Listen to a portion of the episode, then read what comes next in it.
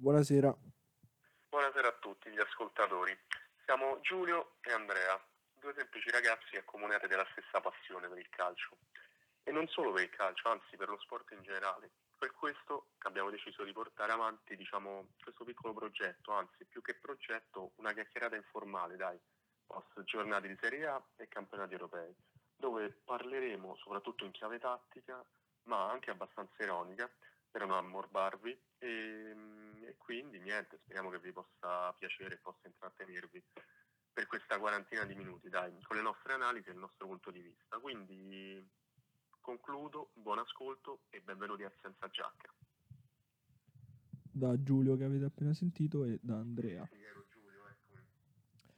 Allora, caro Giulio, visto che è appena finita una, una, la prima giornata di ritorno, al posto di, diciamo, vedere caso per caso, io ti suggerirei quasi di mettere in campo una nostra ideale top 11 e da lì parlare di, dei vari giocatori e delle scelte che abbiamo fatto. Va bene, dai. Comincio io con la mia top 11 di giornata, subito, schiero un bel 4-3-3 con in porta Skorupski che ha fatto una partita, a parte il gol dell'1-1, una partita allucinante, ecco. Che era, non era in giornata di più, era veramente insuperabile in qualsiasi occasione, avrà ricevuto 8-9 tiri nello specchio pericolosi e penso abbia passato a pieni voti ecco, questo, questo impegno col Verona. Poi per quanto riguarda la linea difensiva continuerei con uno Spinazzola che ovviamente avrete tutti saputo della settimana che ha passato ma ha risposto sul campo ovviamente e poi ne parleremo più avanti della trattativa Spinazzola-Politano ecco questo qui era solo un assaggio poi metterei un bel Igor della, della SPAL che mi ha stupito dopo 15 giornate dove non è riuscito a esprimersi al meglio e poi due milanesi, due milanesi un, uh, un Bastoni che fa pareggiare l'Inter e giganteggia lì dietro e infine Teo Hernandez. Hernandez che con quel gol è stato veramente, è stata anzi una perla, oserei dire. Per passare al centrocampo, Castrovilli, anche lui faro del centrocampo della Fiorentina, sempre presente, fisico, tecnica, testa, tutto. E poi metterei un Mistiroli e un Joao Pedro. Il primo, anche lui con la spalla, grandissima partita. Sembrava quasi, anzi lo paragonerei a Rakic, ecco. E poi Joao Pedro che anche lui con i suoi due gol ha aiutato il, il Cagliari. Infine per l'attacco... Diciamo che in questo centrocampo mi hai rubato un, un mio pupillo. Sì, un pupillo, dai. Un pupillo del, pupillo del fantacalcio. Però datelo presto. Ah, grazie, me lo concedi. E infine per l'attacco metterei Chiesa, che pure lui finalmente si è svegliato dopo parecchie partite a digiuno e molto sottotono.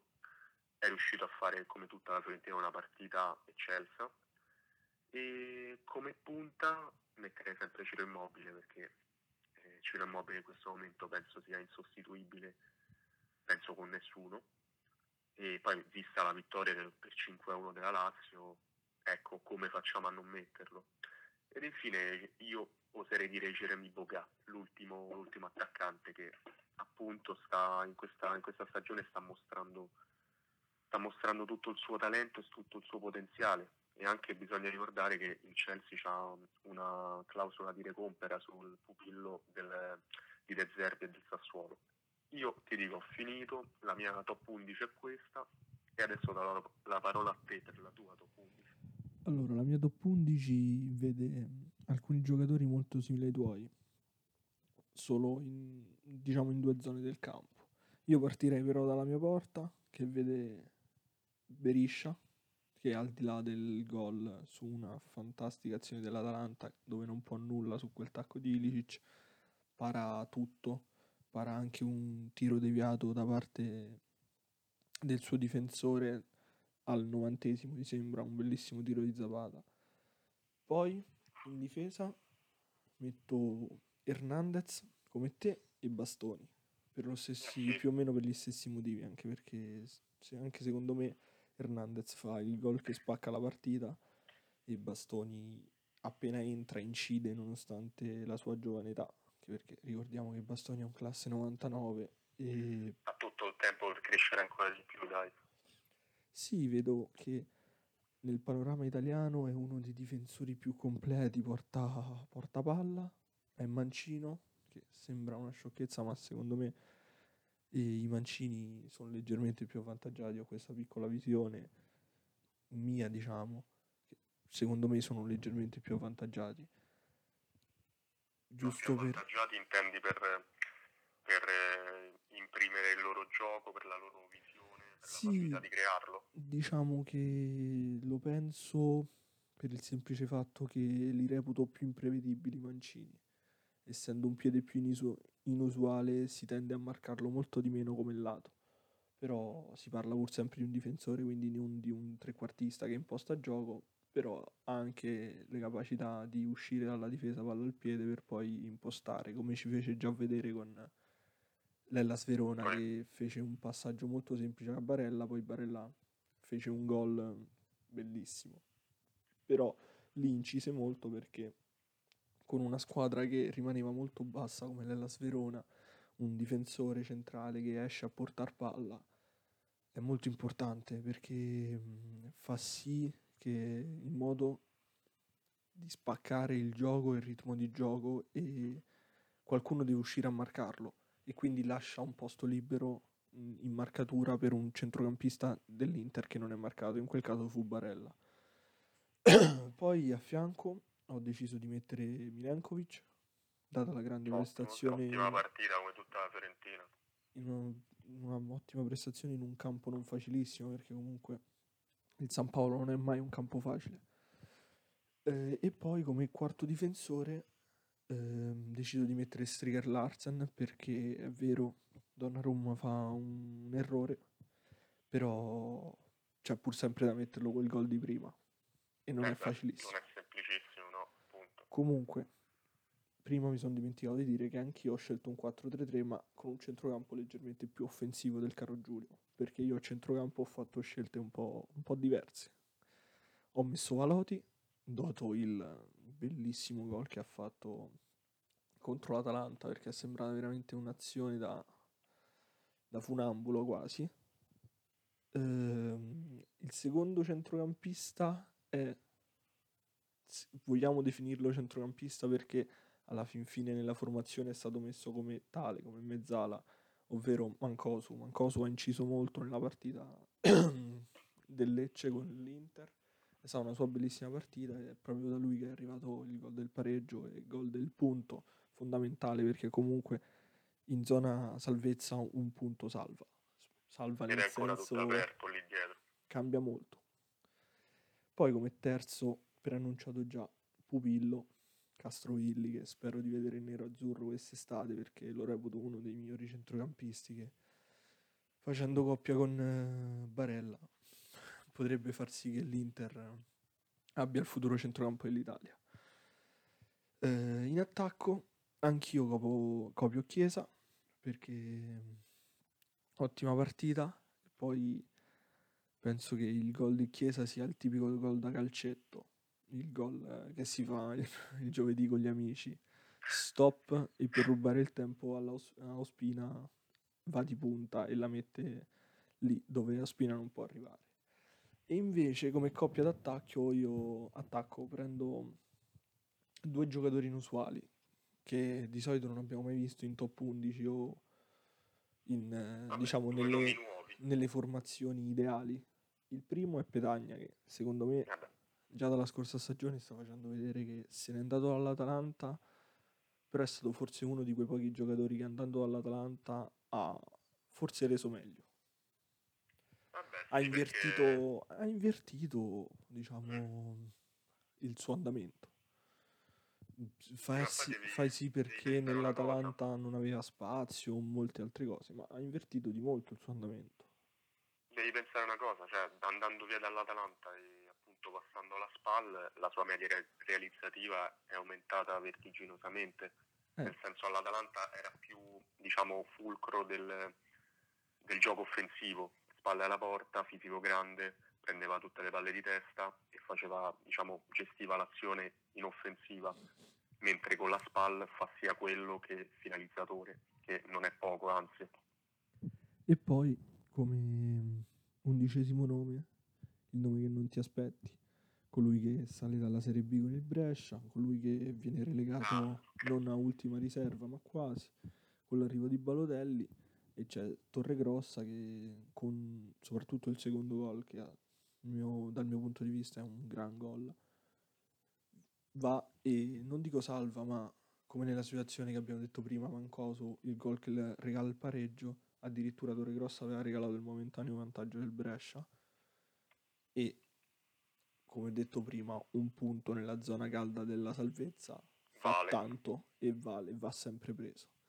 Quindi Assolutamente sì. questa è la mia top 11, ehm, simile per alcuni aspetti, ma leggermente diversa, quasi basata più sulla zona bassa della classifica, diciamo. Hai Perché usato di più, ecco. ho visto proprio quelli che fino a questo momento hanno fatto non benissimo, però che in questa giornata sono veramente esplosi hanno invertito di molto la loro tendenza. Beh sì, questo è vero perché comunque tu hai scelto molti giocatori di, diciamo, squadre medio-basse. Ad esempio hai preso, hai preso Torregrossa, che assolutamente è una rivelazione in questa giornata. Hai preso Petagna, che porta, insieme a Valoti, ha portato alla vittoria della spalla in un campo non ostico, di più di Kiev Stadium. eh, penso sia un- in questo momento uno degli stadi più difficili dove andare a giocare. E poi comunque hai messo anche gente come Sri e Larsen che anche se ha perso, alla fine appunto l'Udinese ha perso 3-2 con, mm, con il Milan al 94esimo, però ha dimostrato di potergli tenere testa. Proprio, cioè l'Udinese, questa ultima Udinese delle due, tre, di queste ultime due o tre giornate di Gotti sta, sta meritando, anzi, cioè, sta, sta risalendo la china, a differenza del predecessore. Ecco, hai fatto un nome che a me piace molto, piace molto nel senso che ha iniziato con una tendenza, ovvero ha iniziato in conferenza stampa dicendo che mh, lui forse non meritava quel posto, che comunque è, so- è stato soltanto un momentaneo, un traghettatore, e invece sta dando un gioco all'Udinese che non si vedeva da un po' di tempo, sta dando gioco a una squadra che si pensava dovesse lottare per la salvezza, adesso è leggermente fuori, mi sembra, dalla zona calda, non vorrei dire bugie. E No, no, è poco fuori lo è. Cioè, con gli ultimi risultati sta, come ho già detto, sta risalendo. Però comunque avendo sempre un suo, un suo gioco, un suo marchio, perché mh, non dimentichiamo che il Genoa, sì, il Genoa, il- l'Udinese di, di Gotti difende molto compatto, ma riparte con eh, Lasagna, De Paul e Okaka lì davanti e comunque qualche, qualche pensiero ecco, lo, lo può dare alla squadra avversaria. ecco, proprio tu hai detto De Paul, e forse De Paul è stata una delle migliori invenzioni da parte di Luca Gotti, perché mh, decide di, da esterno o trequartista, decide di metterlo addirittura a mezzala per far sì che, porta, che porti sue- i suoi strappi, la sua visione all'interno del centrocampo. Gotti sposa un 3-5-2 come modulo, mi sembra, le quali mezzali siano, sono ehm, De Paul da una parte e dall'altra parte, e dall'altra parte Fofana che porta molta fisicità e come diciamo vertice basso regista porta Mandragora. Esterno Mandragora. Anche Gran lui forse si rivede il Mandragora di Crotone. Eh, che non era male, ti ricordi che già, ok, stava nel, nel giro della nazionale under 21 e si parlava già di un possibile approdo in nazionale maggiore, cosa che non è avvenuta fino ad ora, però c'è tutto il tempo, anzi. che forse alla fin fine un regista in nazionale maggiore che prenda spunto da Giorginio oppure da un regista ancora più puro il quale Verratti può far sempre bene a una futura nazionale Eh beh, assolutamente, perché se ad esempio dovessimo levare Verratti e, e Giorginio in mezzo, non dico che non abbiamo praticamente nessuno, però fatico a trovare quel regista che abbia quella visione di gioco alla pari di Verratti e Giorginio, ecco. E anche perché eh, quest'anno siamo in vista europeo. Chissà se Mancini ci farà un pensierino su, su Mandragora o proprio come abbiamo detto sul grande nostro stimato Alessandro Bastoni che prima abbiamo citato. Eh, un, altro, un altro pensiero, sai che, su chi potrebbe farlo, che ho letto un'indiscrezione questo pomeriggio, su Torregrossa appunto, che parlavamo prima della sua grande prestazione contro Cagliari. Ecco, eh, Mancini ho letto che ha mandato degli osservatori in quella partita, appunto Brescia-Cagliari, per visionarlo, quindi ecco, possiamo aspettarci qualche, qualche sorpresina secondo me, se continua ad avere questo rendimento. Beh, io me lo auguro per lui perché alla fin fine mi auguro innanzitutto che il Brescia si salvi perché il Brescia oltre a Torregrossa ha un'ampia diciamo rosa di giovani prospetti il quale non, non sono io che ve lo devo, devo, ve lo devo dire. Sandro Tonali è penso uno dei migliori prospetti che ha l'Italia al momento. Poi vista la giovane età assolutamente sì. E poi con lui anche qualche difensore che non mi dispiace, cioè, mi riferisco sempre al Brescia, ovvero Cistana, mi piace molto e come difensore. Poi questi sono secondo me i prospetti, i prospetti che ha. Anche Don, forse Donnarumma è quello che mi ha più deluso del Brescia perché me lo aspettavo molto più incisivo. Donnarumma penso che tutti, tutti se lo sarebbero aspettato molto più incisivo, ma perché in Serie B con la coppia Torregrossa-Donnarumma, ti ricordi, era una delle, delle migliori, ecco, avevano segnato vagonate e vagonate di gol insieme. Mentre il salto di categoria, diciamo, secondo me ha pesato un pochino su Donnarumma, mentre su Torregrossa gli ha dato quella spinta in più per mostrare il proprio valore, guarda. Sì, lo penso anch'io. Uh, Donnarumma diciamo non è stato neanche valorizzato, ma come un po' tutto il Brescia da questo cambio di panchi- panchine frequenti è un po' tutto il Brescia che è stato penalizzato da questo cambio di panchine, però io mi auguro adesso per il Brescia che risalga la china, anche perché ha una grande tradizione di Serie A. Poi... Ce l'auguriamo tutti.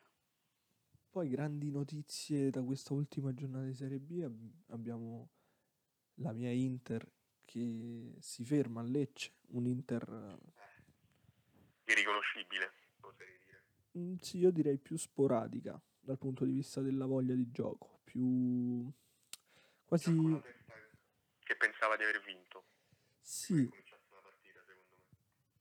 Sì, più diciamo un Inter soddisfatta da quello che è stato il girone di andata e come se, se fosse già sazia di quel che ha fatto. E questo... Sbagliato.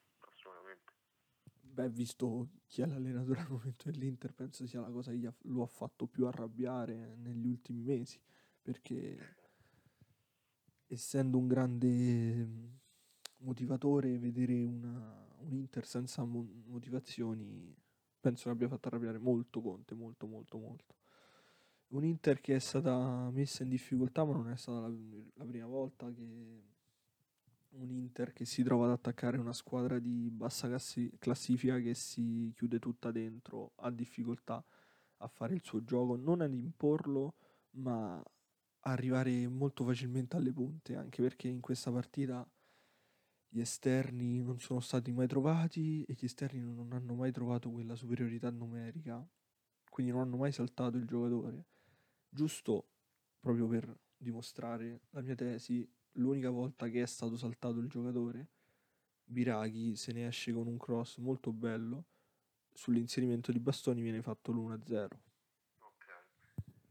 Secondo te ci sono più demeriti dell'Inter o meriti del, del Lecce ad aver affrontato, non dico a viso aperto, ma consapevolmente con, proprie, con, i propri mezzi una squadra del genere, come fece con la Juve assolutamente?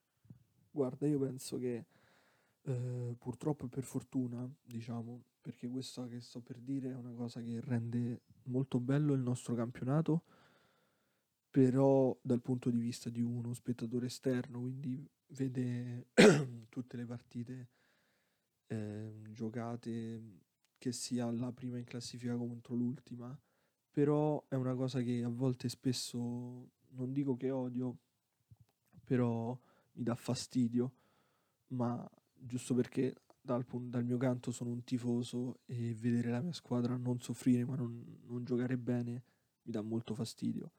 Però ecco, dove ci sono i meriti del Lecce, ci sono i demeriti dell'Inter, nel senso direi che è più un 50 e 50.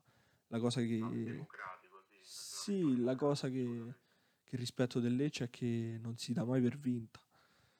Ehm, ogni partita è iniziata 0-0, come è giusto che sia, e affronta a viso aperto tutti. È una cosa che, che amo molto, nel senso mi piace poi, se questo accettare l'avversario sia chiudersi in 11 dietro la linea del, della tre quarti loro, non tre, anzi della tre quarti nostra, mh, mm, la trovo brutta perché brutta, modifico il linguaggio, brutta nel senso che dà poco spettacolo. Eh, visivamente brutta, visivamente brutta, però è molto efficace appunto come detto prima l'abbiamo già visto contro l'Ellas Verona che ha difeso in una maniera molto simile. Però devo dire che nella partita nel complesso della partita Lecce ha giocato molto il primo tempo ha giocato un bel primo tempo ci ha fatto molte ripartenze molto difficili anche da difendere. Infatti mi sembra il settimo mancò sfiora il gol del vantaggio addirittura e ehm, forse lì è arrivata la consapevolezza dell'Inter di dover fare la partita e eh, il Lecce ha utilizzato i suoi mezzi e condivido appieno questa filosofia. No, Quindi, guarda, pure per, per citare un'altra, un'altra, partita passata, eh, non ci dimentichiamo di Juventus e la Verona, allo Juventus Stadium, che è finita ok 2-1 per la Juve, ha vinto la Juve per carità, però il Verona, cioè non ha creato un'azione pericolosa e la sua partita si è conclusa tutti indietro a difendere.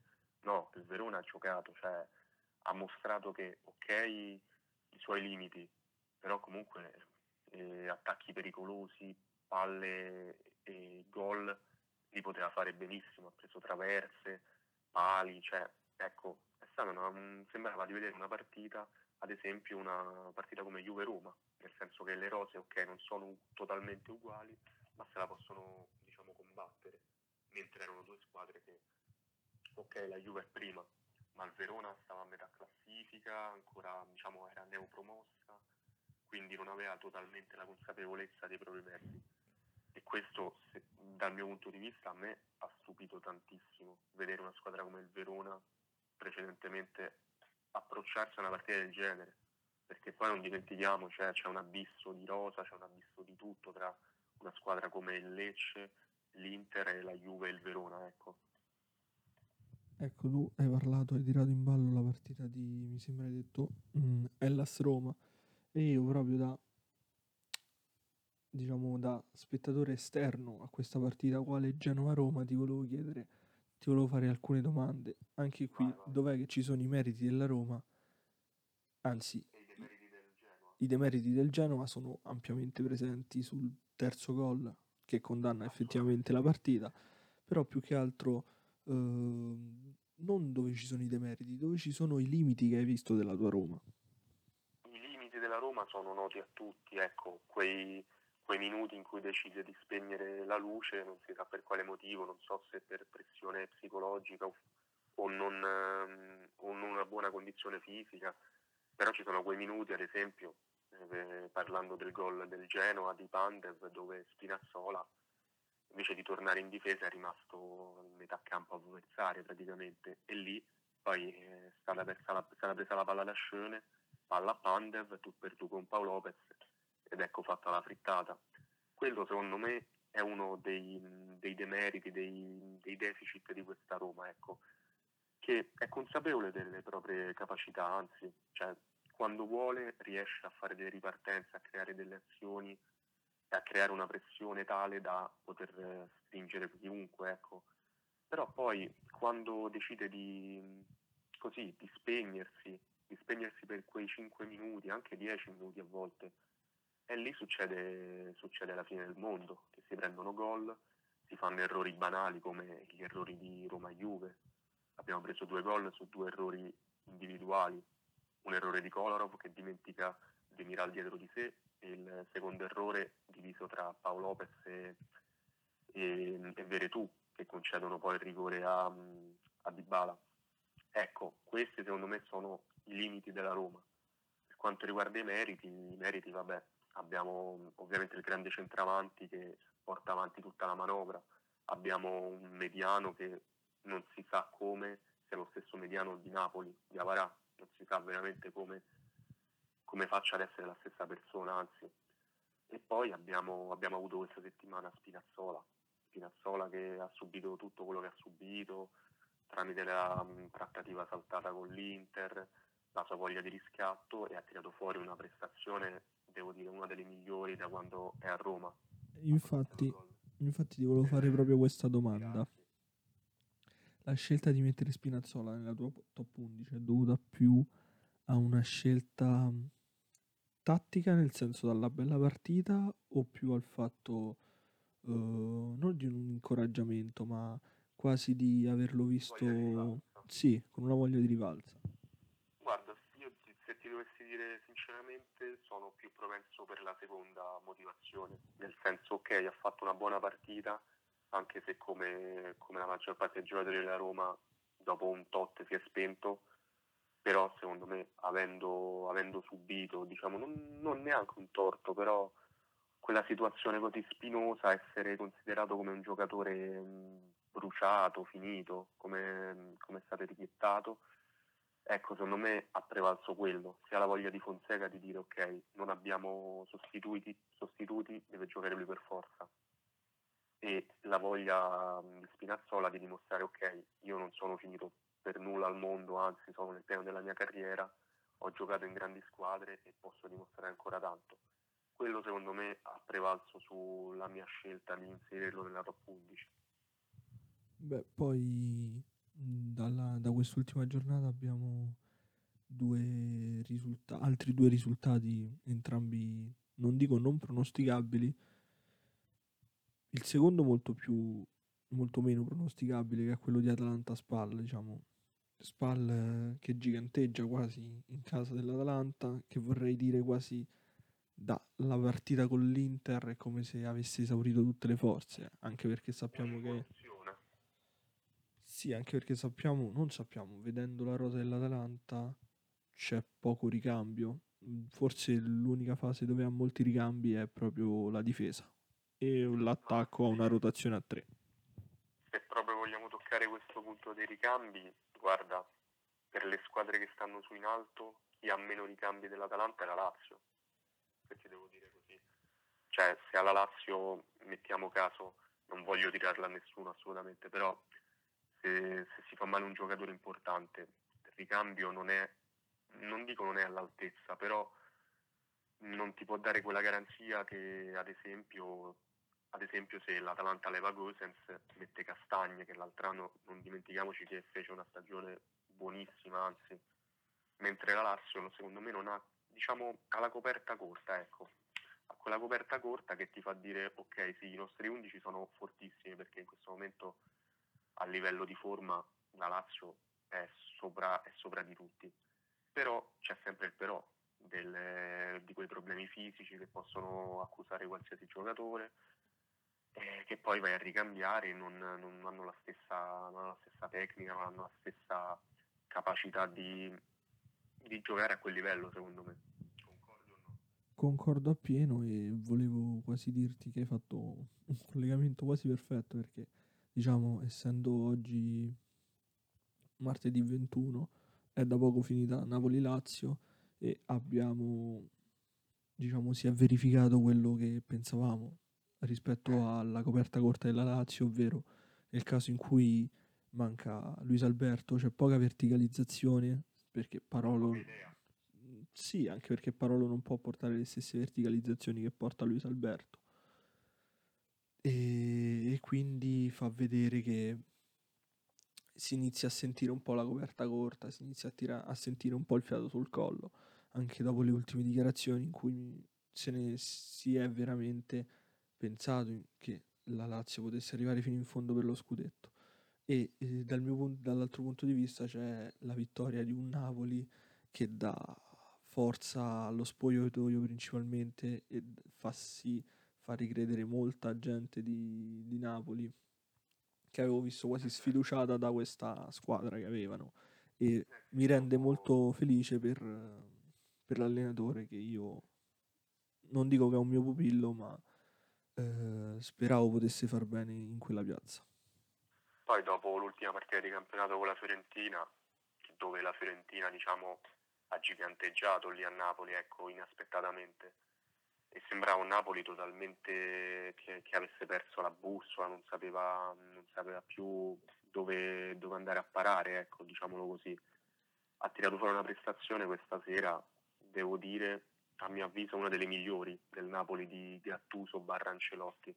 E soprattutto, eh. soprattutto una prestazione molto buona da parte di due interpreti del centrocampo quasi buttati nella mischia, nel senso due interpreti arrivati da poco, quali lo, Lobotka e Demme, che hanno fatto vedere soprattutto Demme che sono stati un buon acquisto. Assolutamente sì, ma poi vabbè, non dimentichiamo che Lobotka è stato tirato fuori dopo 10 minuti per, la, per l'espulsione di Yusai, però comunque Demme ha portato, ha portato brio al centrocampo del Napoli che, a cui mancava questa, quel centrocampista che potesse fare gioco, che potesse interrompere l'azione avversaria, cosa che con Fabian Ruiz non, non capitava perché Fabian Ruiz, diciamocelo, è trequartista, trequartista che può anche finalizzare quando sta lì poco fuori dall'area ed era stato messo da Gattuso nel, nella partita con la Lazio come, come, centrocampista centrale, come regista e doveva andarsi a prendere la palla addirittura da Ospina, ecco, proprio snaturato al 100%. Sì, eh, snaturato, ma non ti nego che anch'io lo vedo molto bene come regista. Ottima visione di gioco verticale, ecco, forse gli servirà un po' più di tempo per apprendere quello che è uno dei ruoli del centrocampo più importanti, perché il regista ha le chiavi della squadra in mano, diciamo. È la mente, assolutamente, cioè è colui che con le sue idee può aprire il gioco. Esatto. E, infine parlavo proprio dell'altra partita che è già stata nominata da Giulio, che è Fiorentina-Napoli che ci ha dato un buon riscontro della Fiorentina di Iachini, sinceramente. Te cosa ne pensi del gioco che sta portando questo allenatore alla Fiorentina? No, guarda, Iachini è stato sempre un allenatore da piccola media squadra, ecco, che non ha mai potuto avere le chiavi in mano di una grandissima, cioè una grandissima, una buona squadra come la Fiorentina, anzi.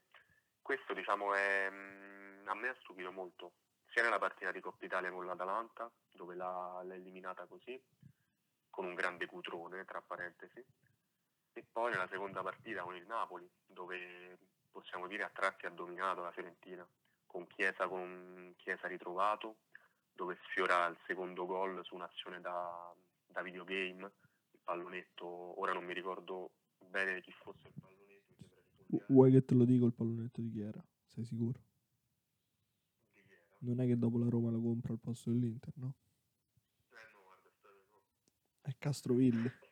Era proprio ah, Castrovilli. Ecco. Ah, no, allora spero di sì, anzi, spero proprio di sì. No, vabbè, a parte gli scherzi, comunque sì, un'azione da videogame dove Chiesa non, ha, non è riuscito a buttarla dentro anche per il merito del portiere Spina. Però ecco, Chiesa se, se continua così, se continua con quella condizione, con quella testa di voler prendere in mano tutta la squadra insieme a Castrovilli e a Pezzella dietro e anche a Milenkovic, secondo me la Fiorentina si può togliere qualche soddisfazione sicuramente, guarda, te lo dico. Anche soddisfazioni più grandi del 7-1 dell'anno scorso? Eh, guarda, quello penso sia stata l'unica soddisfazione ai loro, e, anzi e ai noi romanisti. E quella partita, vabbè, tocchi, tocchi un tasto dolente, ecco, una nota non dolente. Mm, immaginavo, immaginavo. Immaginavo, anche perché a parte questa battuta ah, fu... Però vabbè, lo sappiamo che noi siamo abituati a questo tipo di risultati, no? Sì, noto che vi piace particolarmente, un, uno ogni due o tre anni vi piace rievocarlo ogni tanto. Sì, sì, sì, è un rito, dai, è un rito di passaggio che un po' tutti devono capire e comprendere, se no non si è romanisti fino alla fine, no? Mi sembra giustissimo, mi sembra giustissimo. Guarda, dal mio canto posso raccontarti di sfortune che dal 2010 mi perseguitano da tifoso interista quale sono, quindi non, Vabbè, sue, no? non, eh, posso parlare giusto perché forse quest'anno abbiamo azzeccato mercato in primis con l'allenatore e quindi forse Io volevo farti, dopo che abbiamo parlato di, di queste partite della giornata e del, dell'antipasto di Coppa Italia, io ti volevo fare qualche, anzi volevo chiedere qual- qualche delucidazione sulle trattative in corso, perché comunque siamo in fase di mercato e soprattutto volevo, diciamo, parlare della trattativa che è stata tenuta in ballo da qualsiasi emittente sportivo nell'ultima settimana. Di chi sto parlando, dai? beh, sicuramente di Eriksen. Beh, quella era la seconda. Ah, la seconda addirittura. Era- Eh sì, ma non tanto per la valenza dei giocatori, anzi, No, per la capisco. valenza di quello che è successo dietro, tutto il papocchio, se così, se così possiamo dire. Capisco, capisco la domanda e capito, capisco... Sì, sì, sicuramente starai parlando di Rami al Napoli. No, scherzo. Di, di- Questa era la terza. Ah, addirittura li prendo proprio Addirittura. tutti tranne la Eh, prima. sì. No, eh, sicuramente stai parlando di Politano per Spinazzola. Ebbene sì. Io non voglio mm, prolungarmi più di tanto su questa trattativa perché penso che cioè, il mio pensiero è uno, trattativa costruita e messa in piedi troppo velocemente per l'importanza dei cartellini che si stava mettendo in ballo e mancata comunicazione tra le due società e interna alla società dell'Inter. Questo è il mio pensiero. E, e poi, come ho detto come, primo, come prima spiegazione, è davanti a una spesa di cartellini così alta da parte della Roma e dell'Inter, perché tutti e due portavano un piatto di 20-25 milioni. Mm, È ovvio che magari non sto giustificando l'Inter, però eh, l'Inter chieda qualche precauzione in più. Sì, sì, qualche garanzia, ecco, che la Roma aveva, dato solo per una parte delle visite mediche che erano state passate, poi non ha voluto autorizzare l'Inter per la seconda, la seconda fase, lì è andato diciamo tutto un po' a scemare, ecco, con il cambiamento della trattativa da un diritto di riscatto a un obbligo relativo comunque alle presenze che ovviamente ha fatto, ha fatto concludere la trattativa dopo qualche giorno, ecco. Secondo me non è, non è stato positivo non tanto per le società, ecco, perché alla fine succedono, le, conclu- le trattative possono essere concluse positivamente o negativamente, però secondo me il, il danno che è stato fatto è stato fatto ai giocatori come Politano e come Spinazzola, ecco, sono- possono, anche, possono anche essere stati svalutati secondo me dopo questa- questo- questi mancati approdi. Poi questo è, la mia, è, la- è il mio pensiero, quindi non conta nulla, diciamo. Però, Sì, diciamo che condivido che eh, purtroppo ci sono andate di mezzo le figure di due, di due professionisti, perché alla fine sono professionisti, che sono tornati alla base e si sono allenati. Chi ha giocato titolare e chi sfortunatamente, ma è così da inizio anno, non è nei cicli di una squadra che prevede un modulo diverso da quello che è abituato a giocare Matteo Politano perché gioca di solito in un 4-3-3 e trovarsi in un 3-5-2 o dovrebbe andare a fare la punta oppure un tutta fascia ma non ha le fasi diciamo non ha la fase difensiva. Quindi questi sono stati, diciamo, gli argomenti su cui abbiamo voluto riflettere in, questa, in questo weekend, in questo anche inizio di settimana. beh certo però eh, se mi, se mi parli di calciomercato e non parliamo della trattativa Ardemagni Trotta Ah, vabbè, allora, e allora, scusami, non, Non- c'è speciale calciomercato il che il Frosinone sta trovando sta cercando il suo bomber e forse ci sarà questo scambio tra Ardemagni e Trotta. Eh, tornando una trattativa anche qui di rivalsa per entrambi i giocatori, no? Sì, forse per voglia di, di far vedere che possono ancora dire la loro nella categoria cadetta. Io invece, Magni comunque grande giocatore in categoria, in categoria di Serie B, che ha sempre dato tutto, ha segnato moltissimi gol, Trotta anche, e non è, non è più, non è più diciamo, un eterno giovane, ecco, ad esempio come Paloschi. E a proposito di Paloschi, devo dire che Paloschi c'è una mezza trattativa in ballo con la Lazio, che potrebbe, potrebbe appunto approdare lì nella Lazio e fare il vice immobile. O il vice Caicedo. Eh, eh, e chi fa il vice, scusami, è il Correa che fa. Eh, non lo so, magari, magari, magari lo danno a noi Correa, che non sarebbe male una seconda punta. Facciamo un attacco tutto al biceleste. E no, come ultime trattative c'è questo promessi sposi che sembra che il matrimonio tra Ericsson, Ericsson e l'Inter non sa da fare. Ma Sempre, me sa da fare, fidati. sempre, sblocca è sempre rimandato questo, il fatale giorno. E poi non posso lamentarmi perché l'Inter ha preso comunque due esterni, quali Young e Moses, entrambi provenienti da mh, provenienti dalla Premier, quindi di grande velocità, di grande fisico, ma non so quanto di grande tecnica. Vabbè, E tattica. Staremo a vedere come si comporteranno. Eh, L'Inter ha in uscita Lazzaro e questa è la fase di uscita e di mercato dell'Inter, diciamo. Ho invece ho letto di Ibanez alla Roma come Eh, rinforzo. sì. Mercoledì ci saranno le visite mediche la firma sul contratto, percepirà all'incirca 800.000 euro a stagione.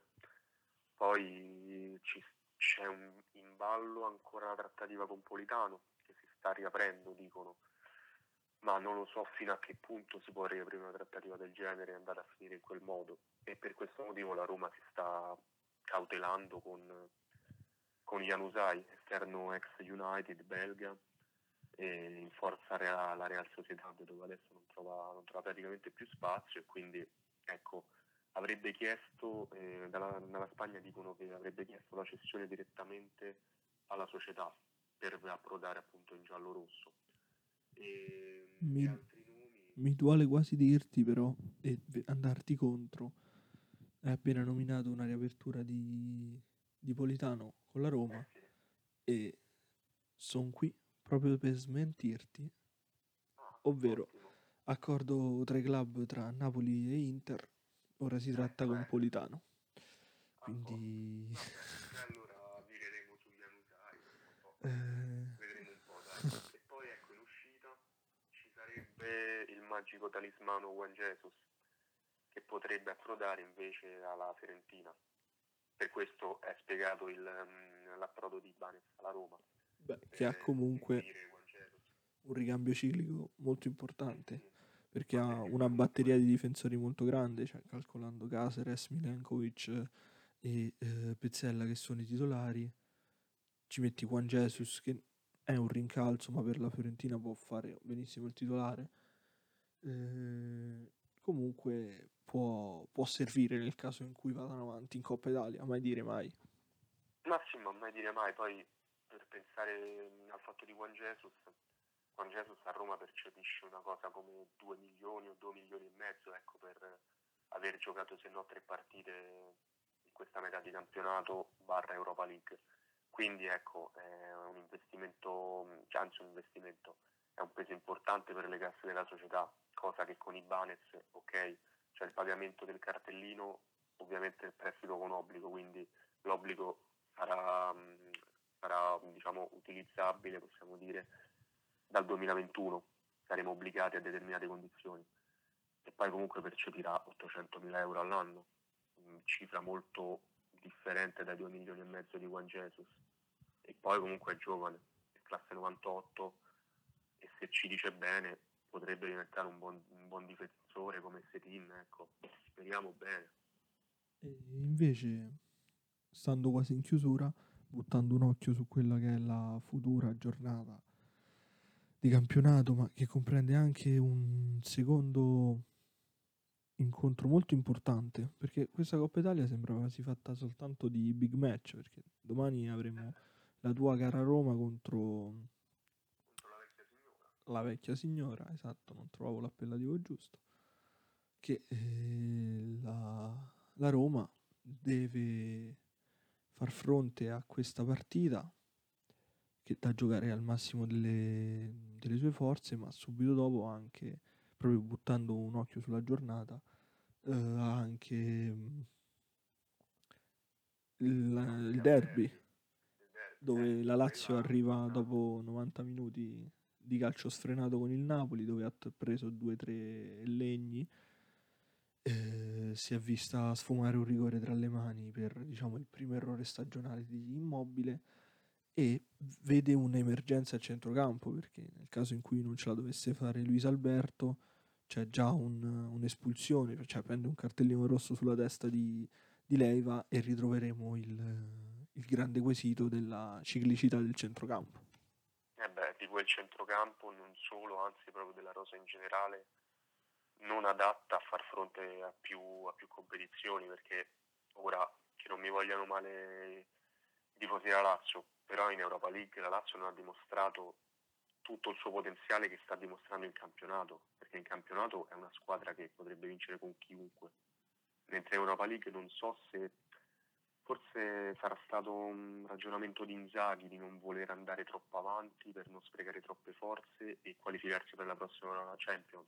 Non lo so, questi sono affari loro, però in Europa League, correggimi se sbaglio, è, a me non è sembrata quella Lazio della Serie A, è sembrata la sorella, la sorella brutta.